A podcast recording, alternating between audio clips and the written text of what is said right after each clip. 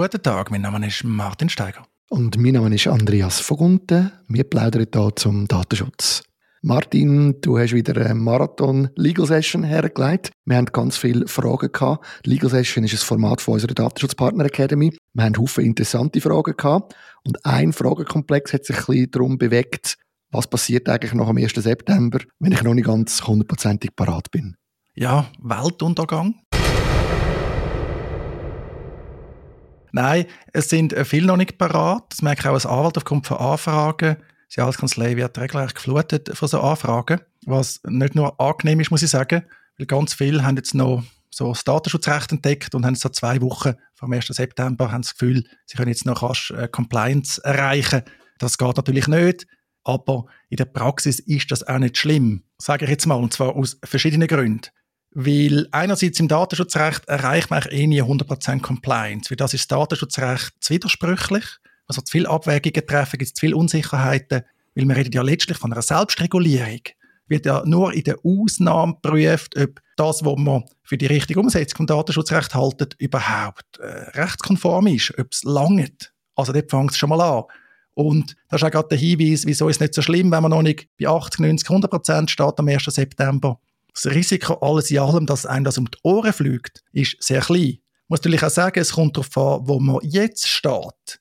Also, steht man noch bei Null oder haben wir bei Null angefangen, steht es bei 50 Prozent oder haben wir jetzt schon ein paar Jahre Erfahrung mit der DSGVO, sagt man, das aktuelle DSG schon etwas?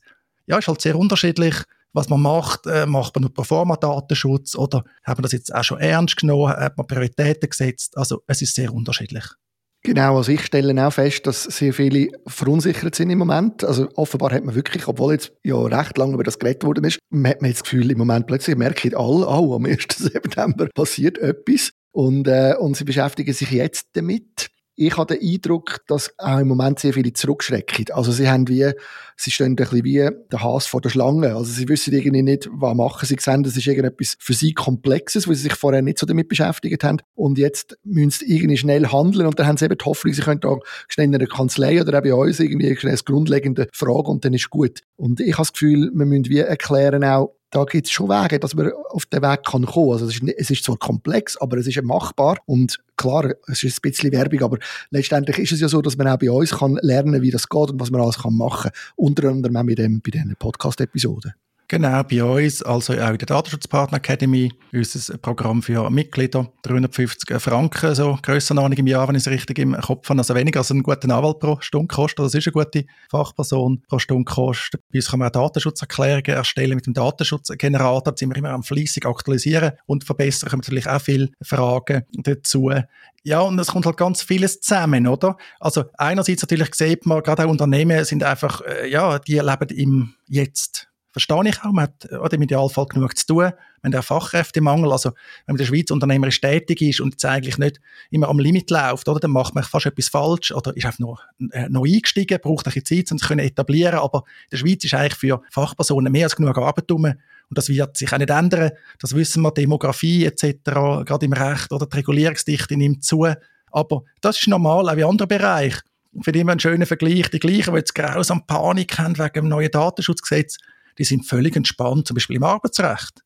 Also hat man Leute angestellt, aber ja, das ist häufig sehr pragmatisch, ist auch kein Problem. So, nur schon Zeiterfassung, eine riesige Baustelle oder Homeoffice, Remote Work. Also da haben wir ganz viele Themen, die man im Alltag ganz entspannt kann angehen kann. Natürlich auch, weil man als Arbeitgeber mit dem Wahlfall ein gutes Verhältnis hat zu seinen Mitarbeitern aber auch im Datenschutz. Also ich habe das Gefühl, ja, oder auch so Last-Minute-Übungen jetzt sind eigentlich schlecht. Da gibt es auch gewisse Anbieter, die auf den Markt kommen, oder, die da versprechen, zu eigentlich unrealistisch günstigen Pauschalhonorar, das Datenschutzrecht rasch zu erledigen, geht da vergessen, dass es ein Prozess ist. Also macht man jetzt nicht einmal, muss man ein bisschen dranbleiben. Da kommt also ganz vieles zusammen. Genau, und du hast etwas Wichtiges gesagt, oder? Wer mit seinen Mitarbeitenden ein gutes Verhältnis pflegt, hat in der Regel auch nicht das Problem im arbeitsrechtlichen Sinn, auch wenn man vielleicht eher pragmatisch unterwegs ist.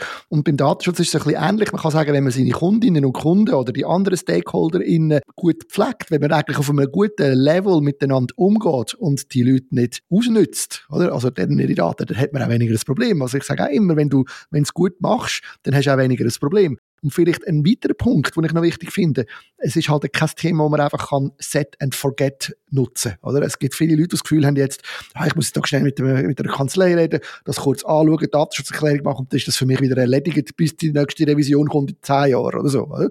Und ich glaube, das muss in die Köpfe rein.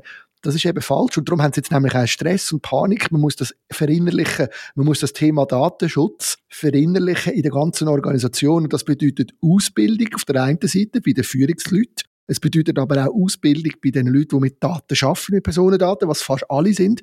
Und man kommt wie nicht darum herum, ein Mindset zu ändern. Und das ist ein langer Prozess. Aber wenn man das mal geschafft hat, dann wird das ja jedes Mal dann fast automatisch passieren. Aber anders kann man sie in meinen Augen nicht lösen.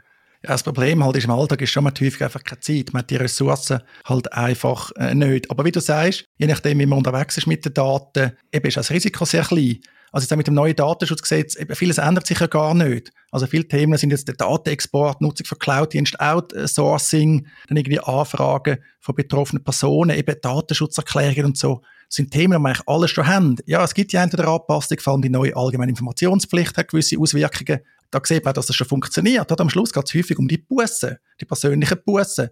Also bis jetzt sind Auftragsverträge ausdrücklich in der Schweiz sehr selten gewesen. Die hat man schon lange gebraucht, statt auch noch im geltenden DSG. Aber neu gibt es einen Bus, wenn man das nicht hat der Hebel funktioniert. Obwohl, die Bus wiederum ist eher ein kleines Risiko, wenn man das nüchtern anschaut, weil da müsste jemand dann, der betroffen ist, einen Strafvertrag stellen, dann müsste entsprechend Behörden, häufig so eine Übertretungsstrafvolksbehörde, die vor allem irgendwie Kiffer und Autolenker irgendwie behandelt, müsste sich darum kümmern. Die Erfahrung bis jetzt zeigt, dass die Behörden nicht so groß Lust auf Datenschutz. Wir haben ja heute schon ein paar Straftatbestände. Also das Risiko dort ist nicht so groß, dass man darunter fällt. Es muss auch ein Vorsatzdelikt sein. Ja, oder auch die anderen Themen, dass jetzt eine betroffene Person klagt auf dem Zivilweg. Ah, also für die meisten ist das zu aufwendig und das dauert dann entsprechend. Auch der EDÖP, oder der könnte unangenehm werden, der kann intervenieren, kann natürlich direkt untersuchen, verfügen, aber der beschränkt die Ressourcen. Also, wenn man es nicht provoziert, dann ist das Risiko eigentlich sehr klein, weil dann sieht man von außen ja gar nicht, dass man eigentlich das Datenschutzrecht nicht umgesetzt hat, weil es braucht immer irgendeinen Trigger. Genau, also ich glaube, das Problem taucht ja vor allem dann auf, wenn irgendetwas passiert, oder wenn es irgendein Datenleck oder irgendetwas gibt und dann man dann her schaut, oder?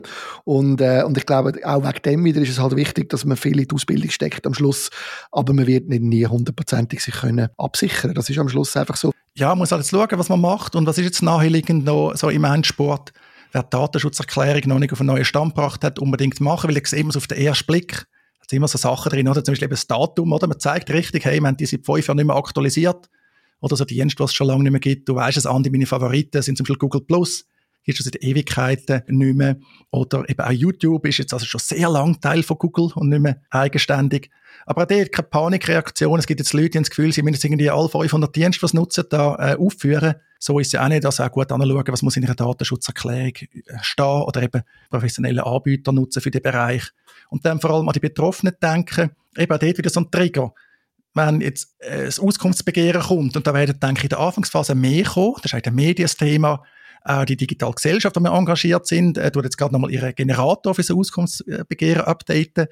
Auch das wird eine gewisse Publicity wieder haben. Da kommt sicher mehr. Aber dann einfach rechtzeitig Antwort. Also erste Antwort innerhalb von 30 Tagen. Super prüfen. Ja, dass man dort keinen Trigger hat. Und eben Datensicherheit. Man kann natürlich Pech haben, oder? Es kann jetzt niemand von sich behaupten, man kann nicht Opfer von einer Datenpanne werden. Aber dort ein bisschen anschauen. Und wenn es passiert, halt mit dem richtig umgehen also Meldeinformationspflichten, gesetzliche sicher einhalten, vielleicht auch freiwillig Informationen liefern, weil auch dort wieder der Trigger, das Schlimmste ist, wenn es in den Medien kommt. Man hat vorhin die Betroffenen nicht informiert, die Behörde erfahrt zuerst in den Medien, dann kann Druck entstehen, je nachdem, was das für Daten sind. Und dann hat man plötzlich ganz viel Ärger am Hals und dann fliegt es einem in dem Ausnahmefall eben wirklich im Tor. Alles klar. Ich danke dir, Martin, für die Erläuterung, die wir jetzt hier noch hatten. Gute Ergänzung zu unserer Legal Session. Und äh, ich würde sagen, da schließen wir ab. Oder? Ja, machen wir fertig und uns um unsere eigene Datenschutz-Compliance kümmern. genau.